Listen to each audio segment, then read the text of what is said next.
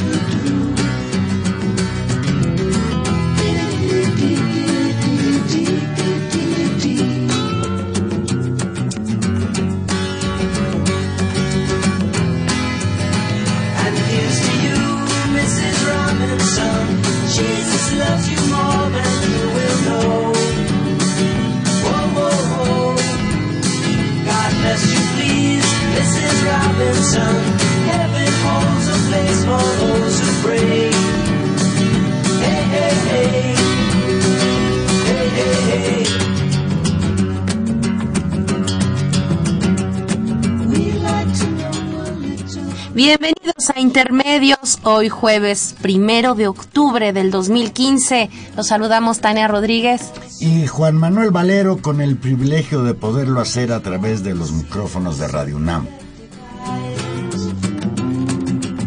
Stroll around the grounds until you feel at home. And here's to you, Mrs. Robinson. Jesus loves you more than you will know. You, please, Mrs. Robinson. Heaven holds a place for those who pray. Hey, hey, hey. Hey, hey, hey.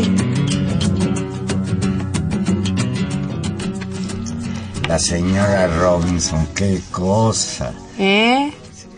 Ahora, ¿qué, qué, qué recuerdos te trae, Valero? Dínoslo todo. Pues son, son los años 60 que aquí están.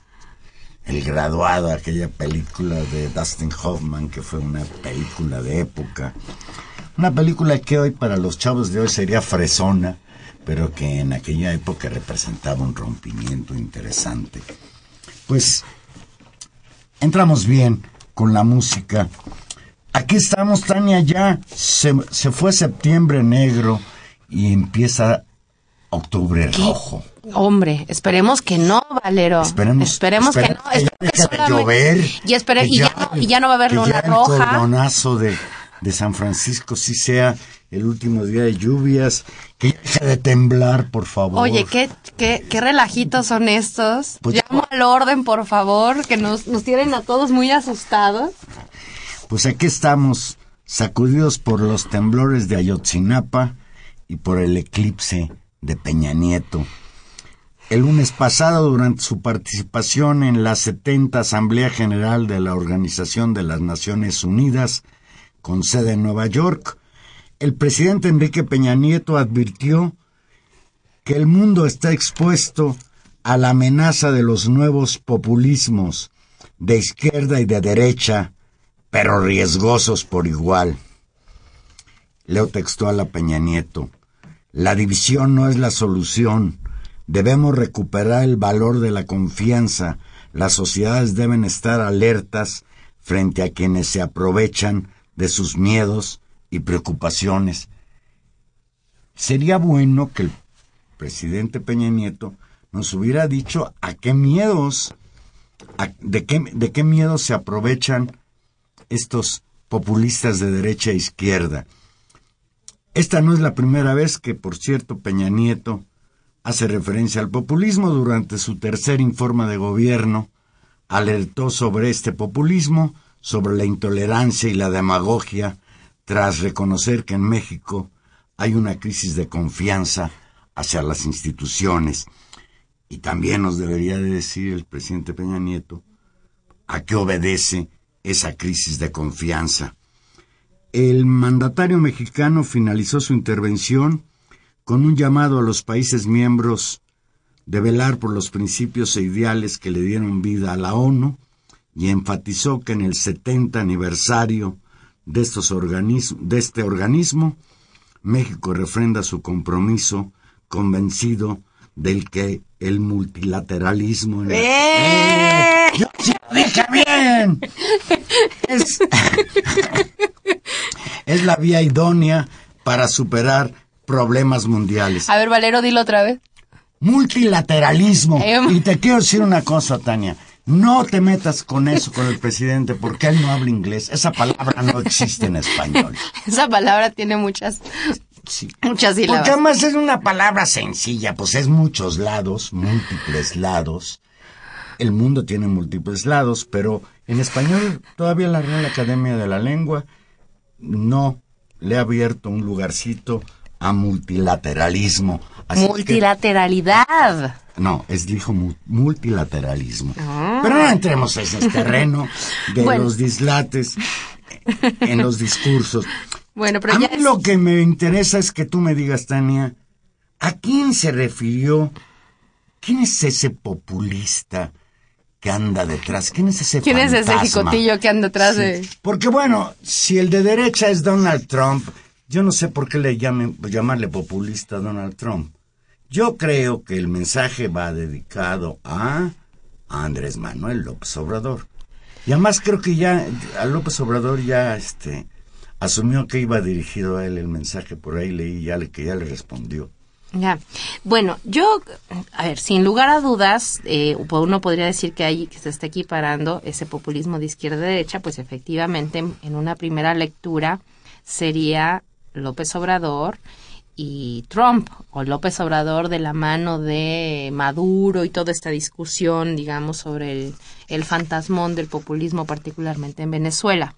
Pero lo que me parece interesante es no quedarnos en ese nivel de lectura, porque creo que se ratifica que populismo es una mala palabra, por un lado, y eh, que me parece que, que no es así, ¿no? No necesariamente tiene por qué ser así.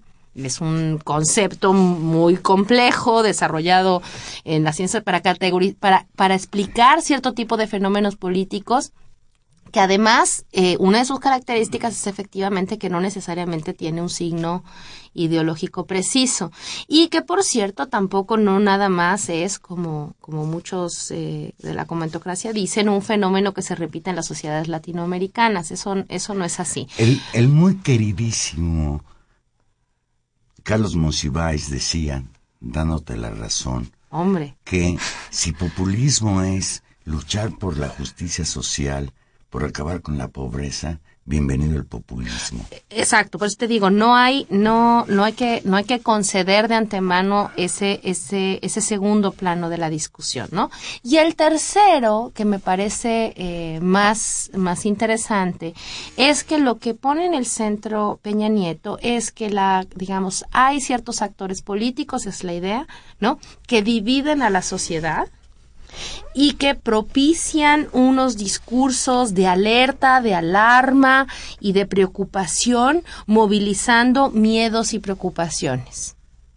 Bueno, uno podría decir que en buena medida el discurso de Donald Trump efectivamente es un discurso y por eso es tan criticable, moviliza los peores prejuicios, las peores imágenes El y fantasías racistas para... eh, Denigra a los migrantes. Claro, yo no podría decir, ahí hay un- una, un- una lógica discursiva que es criticable y que tendríamos Pero que ¿por qué no reproducir. dijo Donald Trump? Bueno, no lo dice.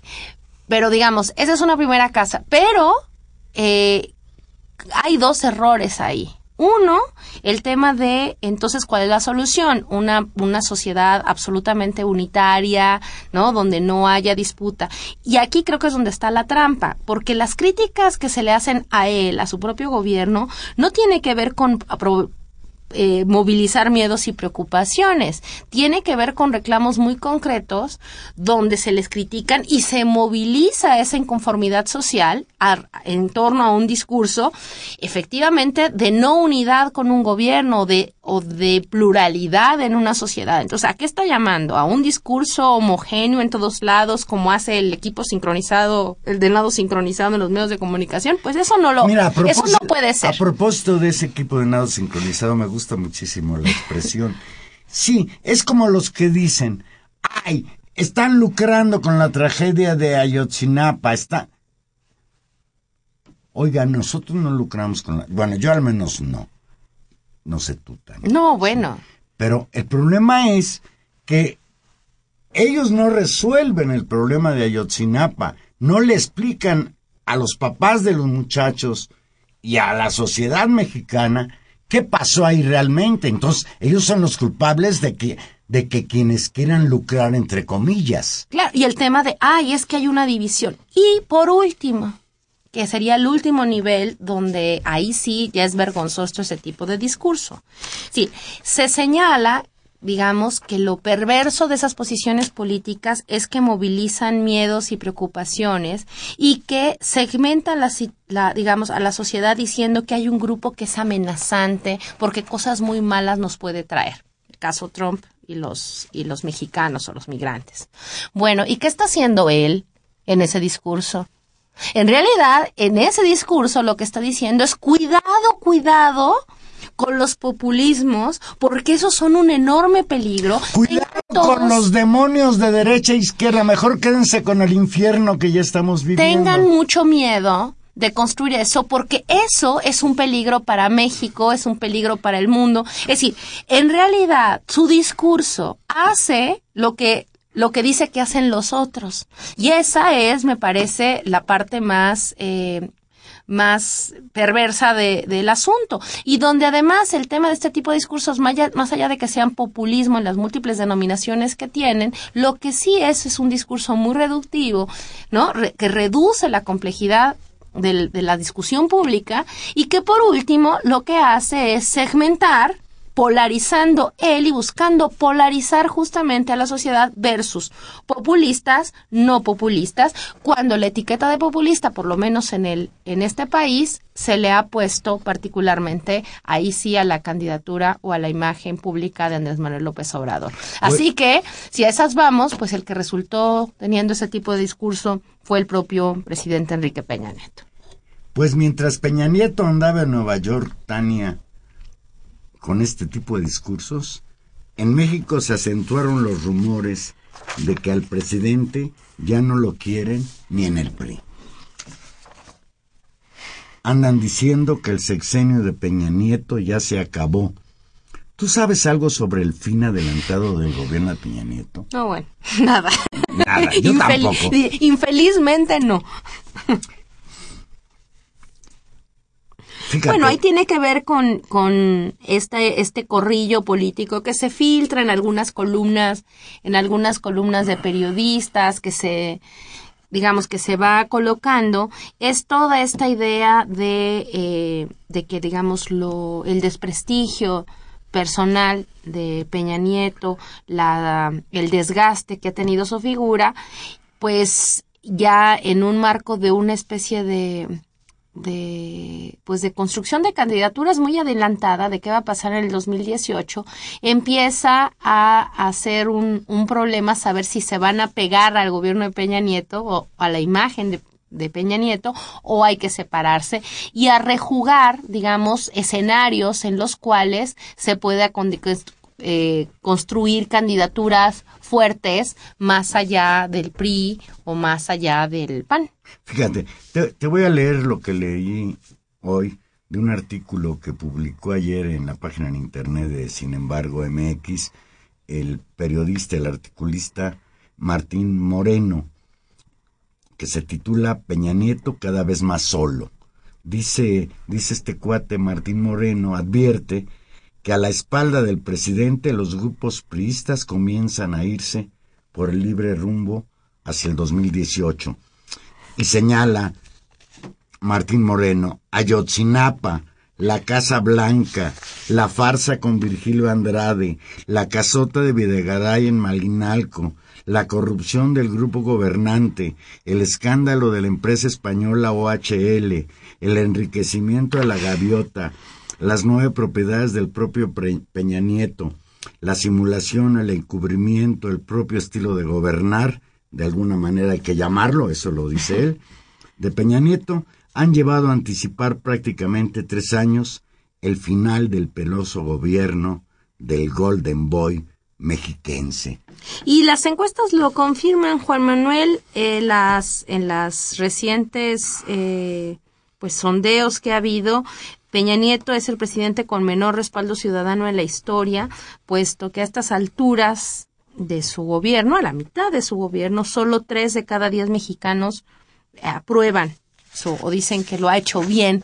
Todos los demás, El 30% al parecer que estamos inconformes población. con Pues ello. sí, sí, Bajísimo. Sí, sí, es bajísimo. Y si a eso sumamos, por ejemplo, el informe que publicó también la semana pasada o a principios de esta, esta, este seguimiento de encuestas que se ha hecho de manera sistemática en toda América Latina, el Latino Barómetro, que mide, digamos, la percepción que las la población latinoamericana tiene con respecto a los a sus regímenes de gobierno y a la democracia, pues México está en el último lugar.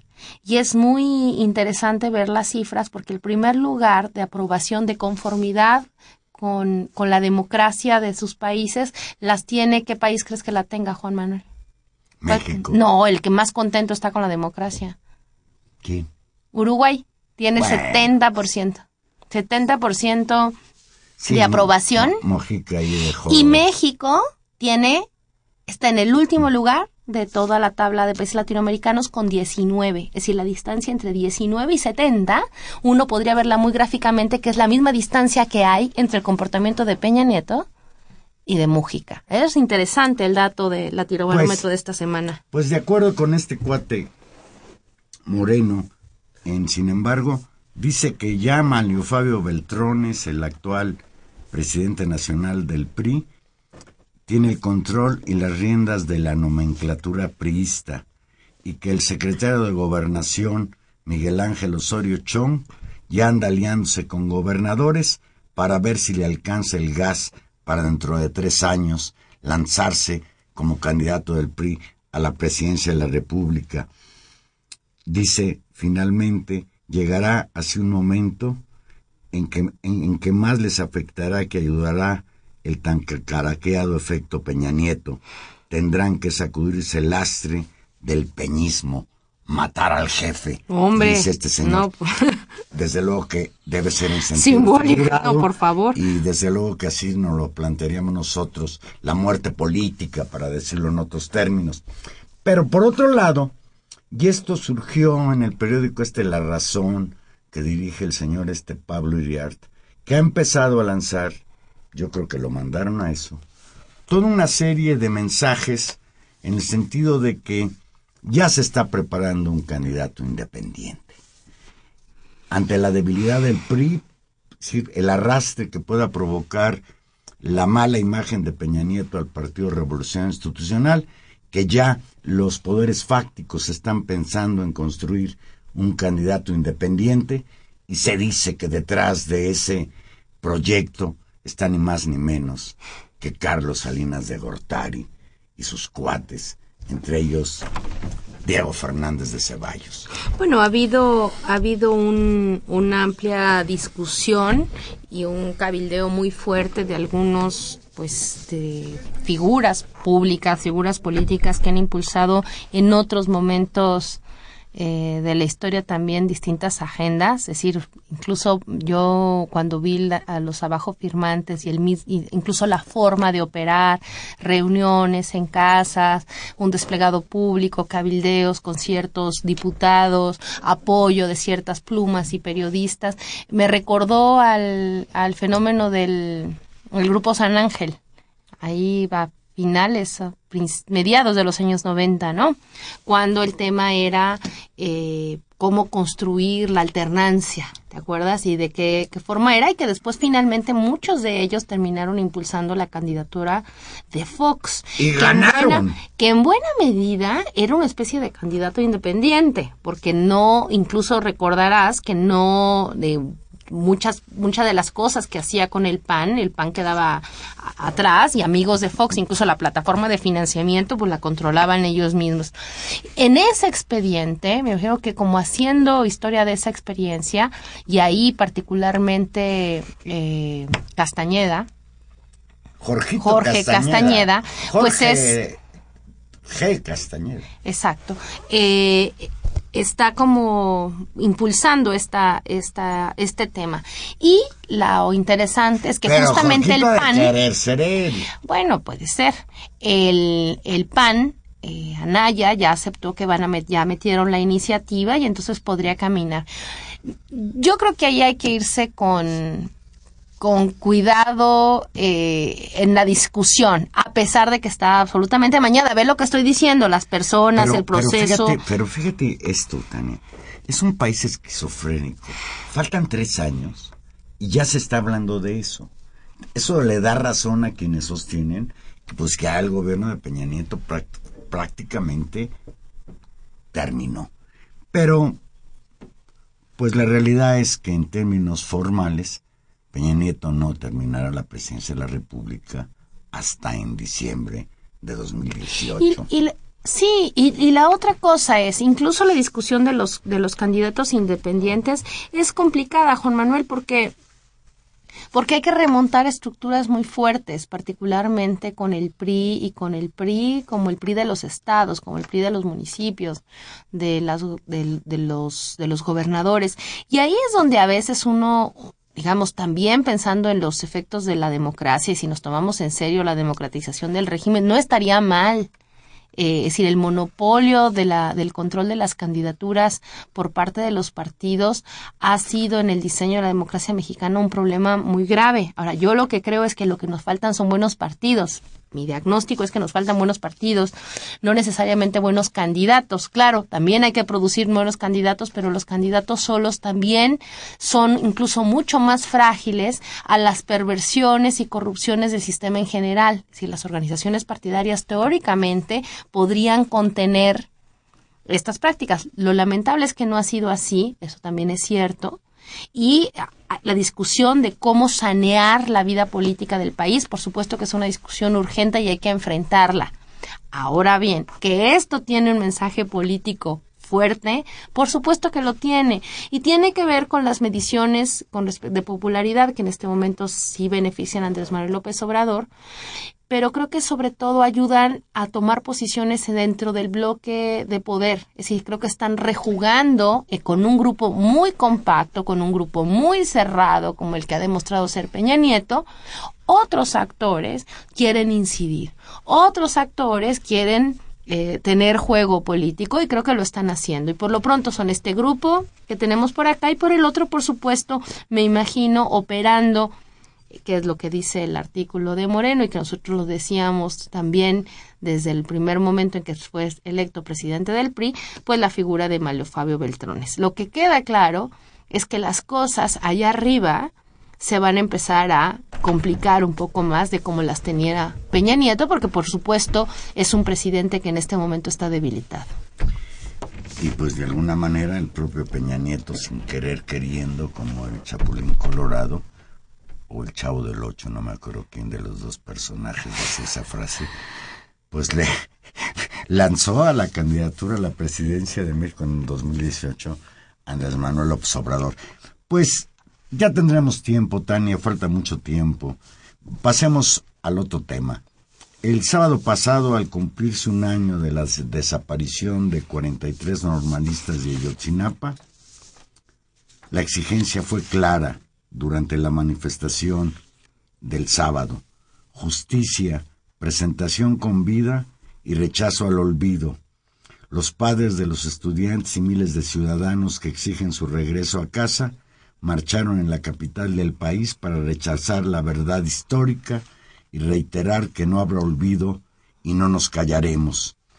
En un mensaje a 365 días de la desaparición forzada de los jóvenes, quienes fueron atacados por fuerzas policíacas y civiles armados la noche del 26 y la madrugada del 27 de septiembre del año pasado, los padres de las víctimas señalaron que ya está bien de tantas mentiras de este gobierno.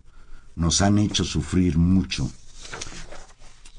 Ante miles de manifestantes que pese a la persistente lluvia permanecieron en el zócalo de la Ciudad de México, Felipe de la Cruz, vocero de los padres, señaló que la mentira histórica del gobierno ha hecho pedazos, ha, sido echada, ha- se ha hecho pedazos por la verdad científica que nos presentó el pasado 6 de septiembre el Grupo Interdisciplinario de Expertos Independientes de la Comisión Interamericana de Derechos Humanos. Los que marcharon en las redes sociales definieron el 26 de septiembre como el Día de la Indignación. Desde las primeras horas de ese día, cientos de miles de manifestantes, entre ellos estudiantes, trabajadores, maestros, jubilados, integrantes de organizaciones civiles y defensores de derechos humanos, se concentraron en diferentes puntos de Paso de la Reforma para sumarse a la marcha por la dignidad. Y ahí estuviste, Tania. Ahí estuvimos, Juan Manuel, tú también, Dice, mojándonos. Dice el periódico Reforma que éramos 18 mil. Que no manche el periódico Reforma. Yo, mira, no sé. Eh, fue muy difícil. No, yo creo que fue una a marcha. Siempre es difícil calcularlo, Mira. pero creo que esta fue particularmente A difícil. mí la lluvia me obligó a quedarme parado mucho tiempo enfrentito de, de Bellas Artes. Por cierto, ahí me tocó el, el show de los vándalos y los granaderos, pero de eso hablaremos después. Pero lo que sí es interesante es, yo llegué ahí al filo de la una de la tarde, eran las cinco y media y seguía pasando gente. Yo podría decir, sin temor a equivocarme, que participaron en esa marcha más de 100 mil personas. Y No lo se sé. trata ¿eh? de discutirlo, No, no es un problema. Yo, yo creo que Hubo momentos que el Zócalo estaba totalmente lleno, a pesar de la lluvia, a pesar del Chivas América. Qué sospechoso que la Federación Mexicana de Fútbol en su calendario hizo coincidir el clásico del fútbol mexicano con esa fecha. A las 5 de la tarde jugaban las Chivas contra el América, mientras que en el centro de la ciudad se lleva a cabo esta manifestación en el Día de la Indignación. El Día de la Indignación, así se nombró esta jornada de movilizaciones, Juan Manuel, y creo que más allá del número, o sea, por supuesto fue una marcha, una marcha muy grande, lo que vale la pena eh, señalar, yo creo que son dos cosas. Uno, que sí hay, está colocado ya en el sentido común, en la fecha, en el ambiente, un una sensación, una, una fraternidad con los padres y una preocupación y un dolor por, por los hechos de Iguala. Creo que eso, eso es un triunfo enorme y es un triunfo enorme de los padres y es un, un triunfo enorme de la gente que se ha movilizado para colocar esta demanda de justicia de manera importante. Creo que los padres reiteraron en muchas ocasiones y algunos también de los normalistas diciendo que el gobierno había apostado a la desmovilización, había, había apostado a que se olvidara y sin embargo, pues esto ha, ha avanzado, avanzado bien, ¿no? Eh, lo que no, lo que no me queda claro, Juan Manuel, es el rumbo hacia dónde tomar, hacia dónde tomar este, este movimiento. Y creo que eso es lo que, lo que tenemos que discutir. Y a ese respecto, ahora que volvamos de una marcha, de una marcha, ahora que volvamos de una pausa, Juan Manuel, y que usted nos llame y nos diga cómo, cómo ve la discusión y que nos llame al 55 36 89 89, valdría la pena que evaluáramos estos escenarios que se abren a un año de Ayotzinapa. Llámanos, llámenos y díganos cómo la ve, 55 36 8989, vamos a una pausa musical. Hello, darkness, my old friend. I've come to talk with you again. Because a vision softly creeping left its seeds while I was sleeping. And the vision that was planted in my brain still remains within the sound of silence. Restless dreams I walked alone, narrow streets of cobblestone. Neath the halo of a street lamp, I turned my collar to the cold and damp. When my eyes were stabbed by the flash of a neon light, the split the night touch the sound of silence. And in the naked light I saw ten thousand people, maybe more. People talking without speaking. People hearing without listening. Estamos de vuelta, Juan Manuel. Oye, Sí, aquí, aquí estamos de vuelta y tenemos en la línea telefónica al maestro Carlos Facio. Buenas noches, Carlos. ¿Qué tal? Muy buenas noches a la audiencia y ustedes dos. Supongo que está Tania también. hola Carlos, buenas noches. Buenas noches. Carlos Facio, profesor de la Facultad de Ciencias Políticas y Sociales de la UNAM, profesor también de la Universidad Autónoma de la Ciudad de México, articulista del periódico La Jornada. Carlos, el gobierno de Peña Nieto parece estar arrinconado por el caso de los 43 estudiantes desaparecidos de Ayotzinapa. El grupo interdisciplinario de expertos independientes ha puesto en entredicho la verdad histórica y la marcha del sábado pasado mostró que la protesta social se ha vuelto a fortalecer. Un año después, Ayotzinapa vuelve a ser tema de interés mundial. Tu impresión sobre esto que está pasando en México en torno a la desaparición de estos muchachos.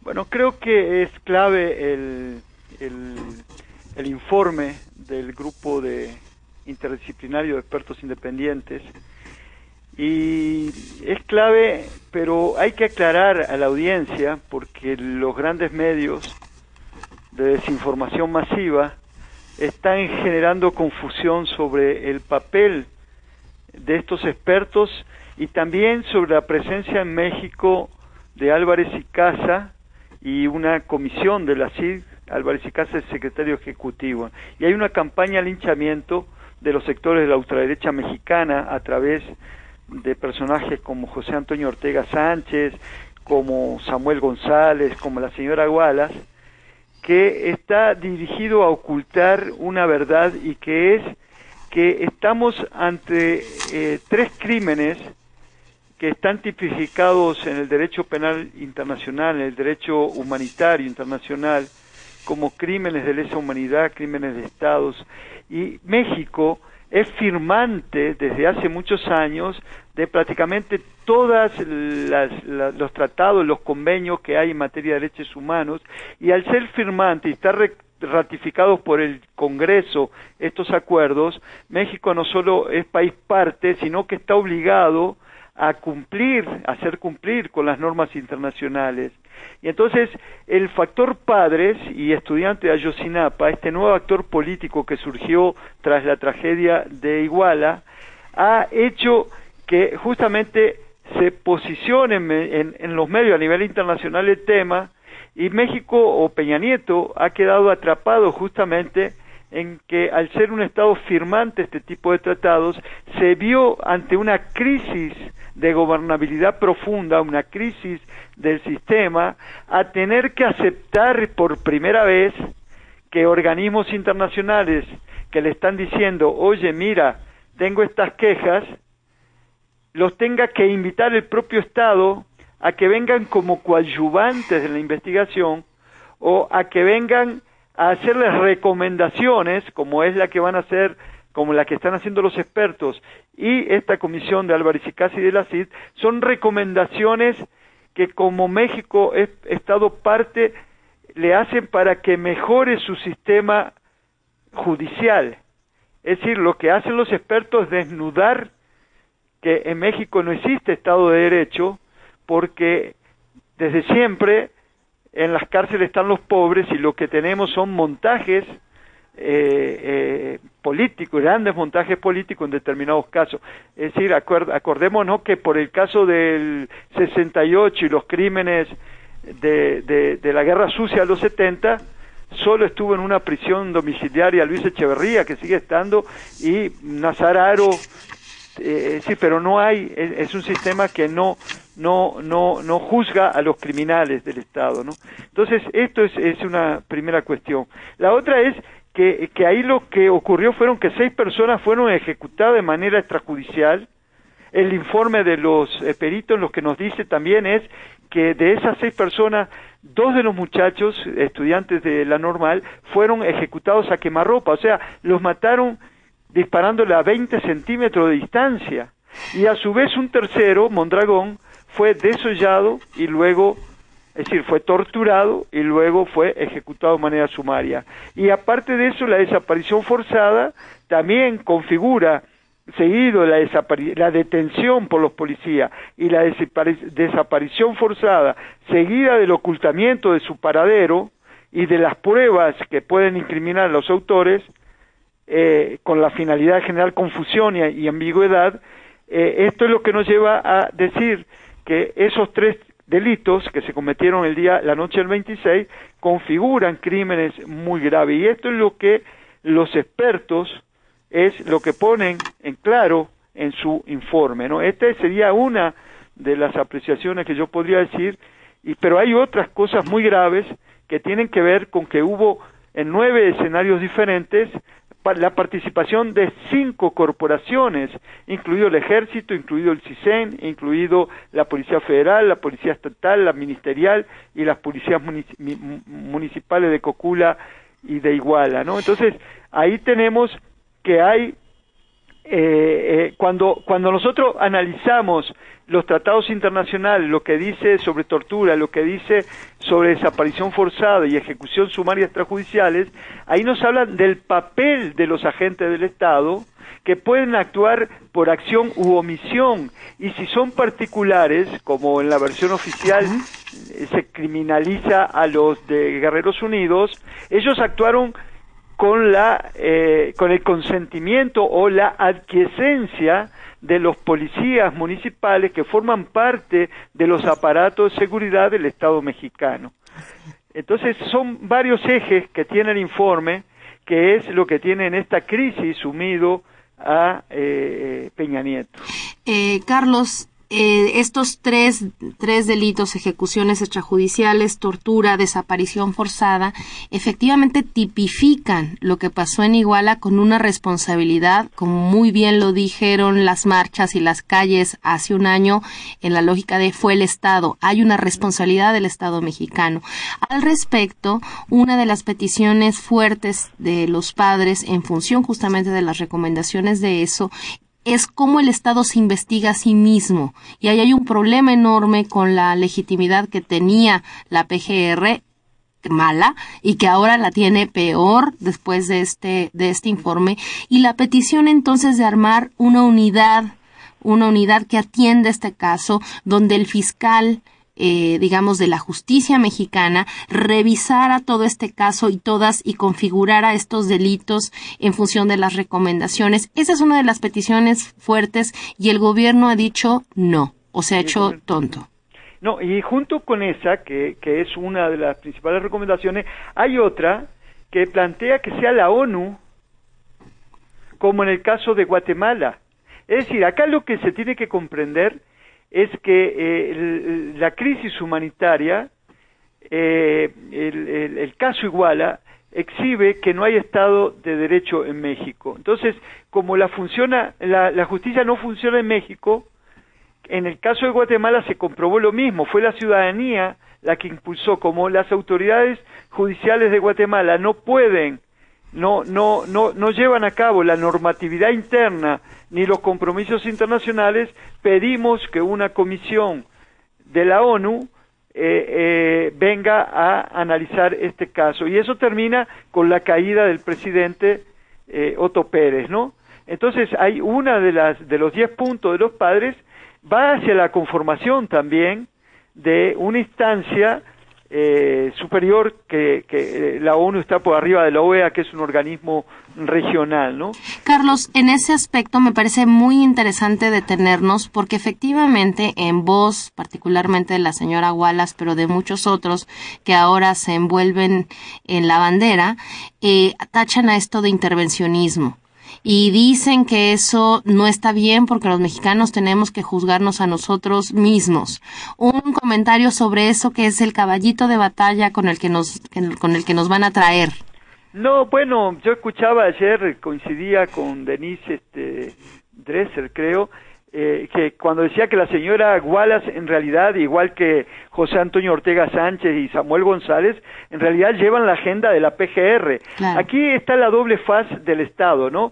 Por un lado sale Campa, su secretario de Gobernación, a eh, eh, hablar de lo bien que se llevan con las comisiones estas este, de la CID y del grupo de forenses de antropología forense argentino y por el lado, el la misma Secretaría de Gobernación y la PGR utilizan a un grupo que son los mismos de siempre, los que apoyaban a Uribe en, en, en, en el juicio, por ejemplo, contra Lucía Moret y en el caso aquel donde murieron cuatro estudiantes, es decir, Claro. es Y- el mismo equipito de la ultraderecha Y contra legal, Nestora Salgado. eh, contradictorias alga- que eh, de alguna manera este, utilizan para decir lo que Campa o Ya no. Chong o la procuradora, esta señora, este, Araceli Gómez, Araceli- Gómez. a- esta, Arely Gómez, no pueden decir, ¿no? Entonces, es siempre el doble mecanismo este, que, que, se utiliza acá en México para entorpecer, para alargar, para ganar tiempo, eh, para desacreditar, ¿no? Sí, es obvio que hubo una manipulación mediática a la que se suben los Ricardo Alemán, bueno, otros de poca monta en los medios, pero que eh, hacen un todo que confunden a mucha a, a parte de la audiencia, ¿no? Por suerte, mucho de esa gente no tiene eh, mayor credibilidad, ¿no? Carlos, en, el desencuentro, le llamo yo, del 24 de septiembre entre el señor Peña Nieto y los familiares de los muchachos de Ayotzinapa, ellos pusieron énfasis en que esta unidad de investigación debería tener un doble perfil. Por un lado, seguir la ruta de la búsqueda de los muchachos, ya que la llamada verdad histórica, aquella que nos vendió Murillo Karam, se fue por los suelos, fue despedazada por el informe del grupo de expertos independientes.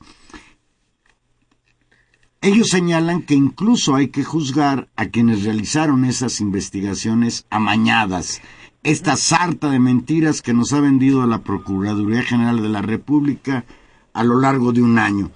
Y sobre esa base, pues a mí se me hace muy complicado que sea la PGR, aunque hoy esté en manos de otra persona, de la señora Gómez, que la PGR pueda seguir al frente de una investigación en la que ya demostró no solo incapacidad, sino un interés perverso de no decirnos la verdad sobre qué pasó y quiénes son los culpables de este crimen atroz. Sí, claro, yo coincido con que eso es imposible, pero eh, salvo Areli Gómez, prácticamente son los mismos. Es decir, uno de los de los de las figuras que estaba junto con dominante que estaba junto con Murillo Caran es Tomás Cerón. Y Tomás Cerón sigue eh, en su mismo puesto y él es parte de la trama que armó este eh, Murillo Caran o esa PGR, pero no se puede desligar la actuación de la PGR de Murillo Caran con la actuación del secretario de Gobernación Osorio Chong, porque ellos junto con el secretario actual de Educación este Nuño, eh, ellos eh, formaron parte de un equipo junto con otro subsecretario que viene del Estado de México, de, de, junto con Peña Nieto, un subsecretario de Gobernación, eh, que es el operador político, es el que actuó como, como, como operador de, de, de Peña Nieto en, en, en, con los maestros de la CETEC y de la, la, de la sesión 22. Es decir, ellos fueron los que estuvieron en toda la trama de la construcción justamente de la verdad histórica. Ellos fueron los inter interlocutores de los padres desde que el Estado aceptó la interlocución, antes incluso de reunirse con el presidente Los Pinos en, en aquella primera ocasión. Entonces, eh, el, equipo sigue siendo el mismo, el único que salió fue este, eh, Murillo Caran y algún otro eh, algunos otros pequeños funcionarios, ¿no? Entonces, eh, tienen razón los padres, no puede ser que el mismo equipo que construyó una mentira siga a cargo de la investigación, ¿no? Carlos, uh, la plata, digamos, la, los padres y los normalistas han demostrado una consistencia enorme en mantener su bandera. Yo antes de que empezáramos a, la, a hablar contigo decía que es un, un triunfo enorme de ellos haber colocado este tema como una como una gran herida nacional y como la gran mancha del gobierno de Peña Nieto. Eso lo, lo, lo han ganado. Sin embargo, esta, esta lógica de justicia uno y, el, y lo que está en juego al final, pues saber dónde quedaron los 43, pero en términos más generales es la capacidad de construir justicia y de que en este país haya leyes. Y esa, esa, esa demanda, esa plataforma, pues va a requerir muchas, mucha fuerza para, para instalarse. Me llamó la atención que además de llamarlo el Día de la, de la Indignación, buena parte de las consignas de la marcha, particularmente de las impulsadas por las padres, era ninguna lucha social aislada eh, lo cual me daba la idea de, de- del balance que también hacen de la necesidad de sumar esfuerzos. ¿Cómo, cómo ves la perspectiva del, del movimiento y de la red de alianzas que se tendría que tejer? Sí, yo creo que el- el planteo que hicieron los padres en el Zócalo, esa tarde lluviosa donde la gente se mantuvo con sus paraguas en ristre, en un gran acto de solidaridad, es correcta. Ellos hablaron de que no son solo sus 43 desaparecidos, sino los miles de desaparecidos en México y la necesidad de tejer una red horizontal para que haya una nueva justicia. El tema es cómo logramos este, eh, eh, rápidamente pasar a esa fase, que no es tan sencilla eh, a partir de lo que hemos estado viendo los últimos tiempos, ¿no? Es decir, pero bueno, eh, yo quisiera aprovechar estos minutitos para introducir otro tema, si usted me permite, Sí, claro. que es el ya supérenlo de, de, de noviembre, cuando vino de- del viaje a China, este, este Peña Peña Nieto. Nieto, tiene que ver con este anuncio del martes de las zonas económicas especiales, que es una iniciativa para el despojo y que es la continuación del plan Puebla Panamá de 2000 del año 2000 de Fox, en, que llega hasta nuestro día en 2015. Es decir, Ayotzinapa iguala como otras partes como Michoacán, como Tamaulipas, la guerra de Calderón eh, y todo este esta crisis de esta las autodefensas eh, el operativo Naranjo en Michoacán de 2013-2014 tiene que ver con justamente eh, el, el- interés del gran capital para eh, facilitar el despojo una vez que la tarea de Peña era eh, eh, llevar a cabo las contrarreformas, el paquete de contrarreforma después de la parálisis eh, generada por el miedo de la guerra de Calderón, lo que venía era justamente esto. Y yo me temo que a su vez el, objetivo de, de el operativo conjunto Jalisco era seguir con la guerra en otros estados porque lo que viene es justamente el, el- el aterrizaje del despojo.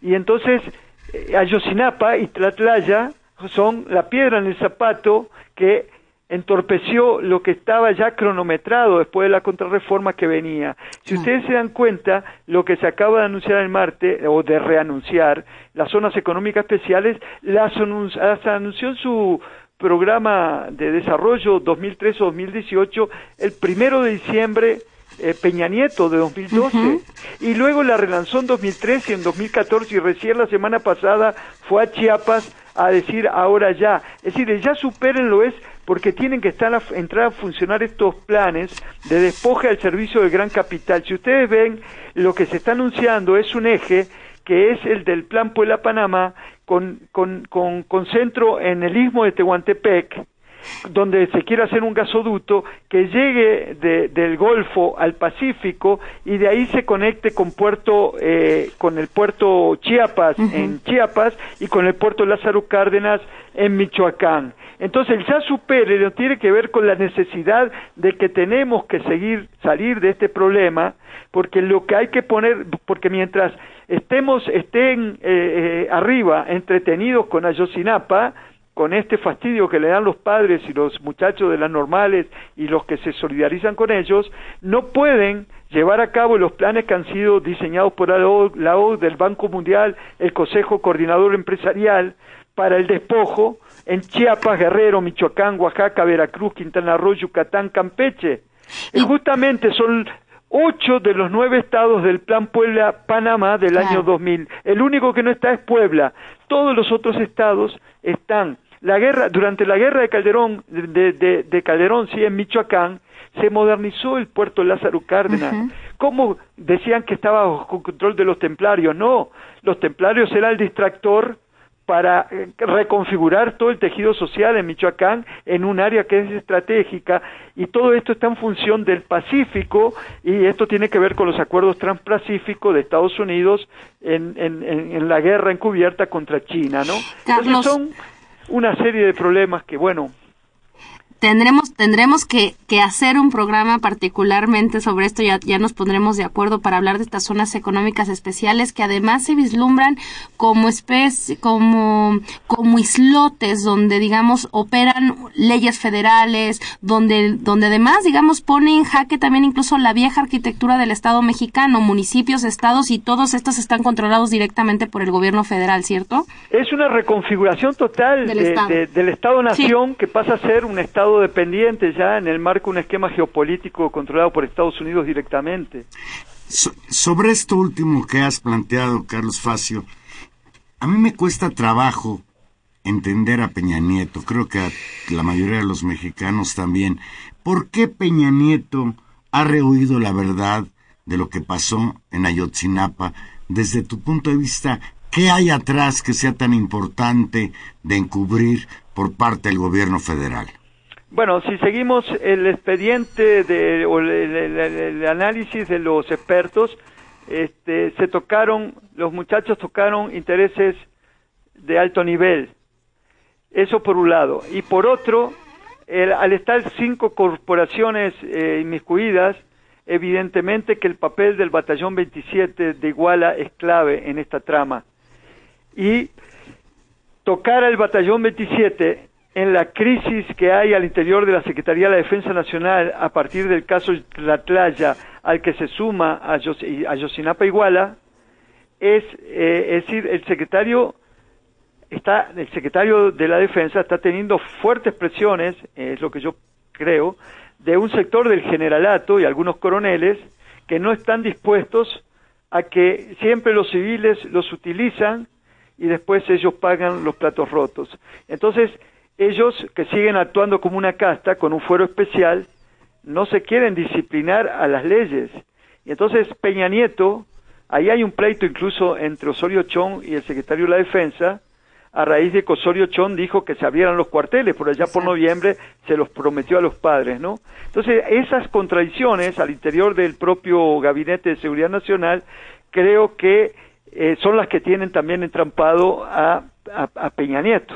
Es decir, no puede salir de ese círculo vicioso porque si por un lado eh, tuvo que aceptar por la presión internacional este, y, ser país parte de unos acuerdos que vinieran a coadyuvar en la investigación grupos eh, de derechos humanos de nivel internacional, por otro, si se sigue adelante con las investigaciones, se llega invariablemente al papel del ejército, de la Policía Federal y las distintas policías. Y ahí es donde está el nudo del problema. Llegar a la verdad es tocar intereses muy arriba que tal vez el presidente Peña Nieto, debilitado, tampoco está en condiciones de afectar. Y por eso no salimos de esta situación. Carlos, te agradecemos muchísimo tu participación hoy en Intermedios. Como siempre, un gusto, Carlos. Bueno, igualmente un saludo a ustedes dos y a toda la audiencia. Y ya, y ya hablaremos largo de las zonas económicas. Cómo Vale no, la con pena. Mucho gusto. Muchas gracias. Fue el doctor Carlos Facio, profesor de la Facultad de Ciencias Políticas y Sociales de la UNAM, profesor también de la Universidad Autónoma de la Ciudad de México, La maestría en Derechos Humanos, por cierto, hago comercial. colega tuyo, Colega. articulista Maestro. del periódico La Jornada. Dice Silvia Vargas, que nos llama de Tlalpan. Gracias, Silvia. Dice, saludos a todos. Ahora sí los mexicanos vamos a vivir como Peña Nieta y la gaviota. El salario nos va a alcanzar para Casa Blanca y carro del año. Sí, que ya se equiparó el salario mínimo. Subió, ¿qué? 1.86. Sí. Ya la hicimos. ¿Alcanza para qué será? Para un pan No, bueno, tampoco. y unos 50 gramos de pollo. Es una burla, esto es una burla. Es un abuso. Y tiene toda la razón, es otro aspecto de la terrible realidad mexicana. La violencia, la miseria, el desarrollo económico detenido. Margarita González de Nezahualcóyotl dice, todos los políticos hacen un juramento de hacer guardar la Constitución y no lo cumplen. El sábado muchos pidieron su salida en la manifestación, se refiere a Peña Nieto, pero como al pueblo les vale cacahuate, no se van hasta que tengan los bolsillos llenos. Dice Manuel Martínez, que nos llama de Tlalpan. Muchas gracias por llamarnos. Hablando del populismo, del, al que se refiere EPN a, a Andrés Manuel López Obrador, al que se refiere Peña Nieta López Obrador, ya que ofrece bienestar mientras el PRI propone un populismo entreguista, globalizador, modernista. Prefiero mil veces el que busca el bien para el pueblo. Claro. Y, y entra esa discusión que tú iniciabas sobre qué, qué, qué queremos decir cuando hablamos de populismo. Así es. Y Valero, ya nos vamos, pero solamente apuntar dos temas que tienen que ver pues, con la materia de intermedios, que son los medios de comunicación. Uno, la primera es que Aristegui, Carmen Aristegui sigue recibiendo premios por el reportaje de la Casa Blanca, mientras aquí, mientras aquí sigue sin tener chamba, ¿no? Sí, es como- y por otro lado, y por el otro lado, la justamente es- la Comisión Interamericana le recibe eh, le recibe la petición de análisis de su casa por violación a la libertad de prensa. Es un tema importante. Y en el lado opuesto de la moneda, eh, les recomendamos que lean, ya no nos dio tiempo de comentarlo en largo, pero léanlo en internet o búsquense por ahí en la revista Proceso que anda circulando en esta semana, un reportaje de nuestro querido amigo Genaro Villamil, que le da duro y a la cabeza, ni más ni menos que al teacher López Dóriga, que no sé por qué le dicen teacher, el maestro, el, para mí maestro, para mí maestro es una palabra de la muy respetuosa.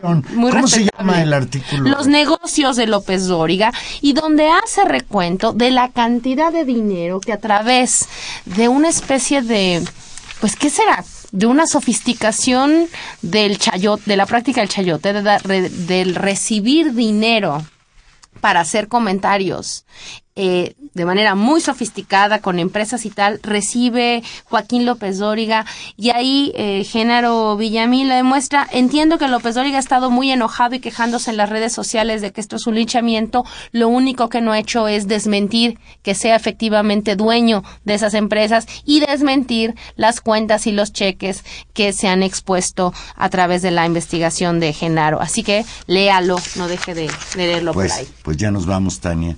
Nada más no se les olvide que mañana es 2 de octubre. Claro. Y 2 de octubre no se olvida. 47 años después ya. El sábado pasado, durante la marcha, Tania, yo sentí un déjà vu. Sentía que había regresado a las marchas de los estudiantes de 68. Casi 50 años después, seguimos buscando estudiantes muertos y desaparecidos Que salga. En México de hoy. Estuvimos hoy con ustedes en los controles técnicos, don Humberto Sánchez Castrejón, en la producción Gilberto Díaz Fernández, en los micrófonos Tania Rodríguez, escúchenos el próximo jueves 8 y 5 aquí en Intermedios. y Juan Manuel Valero, que simplemente les desea que tengan una muy, muy bonita noche.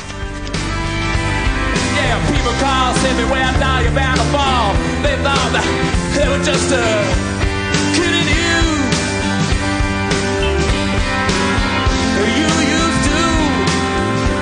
about everybody that was.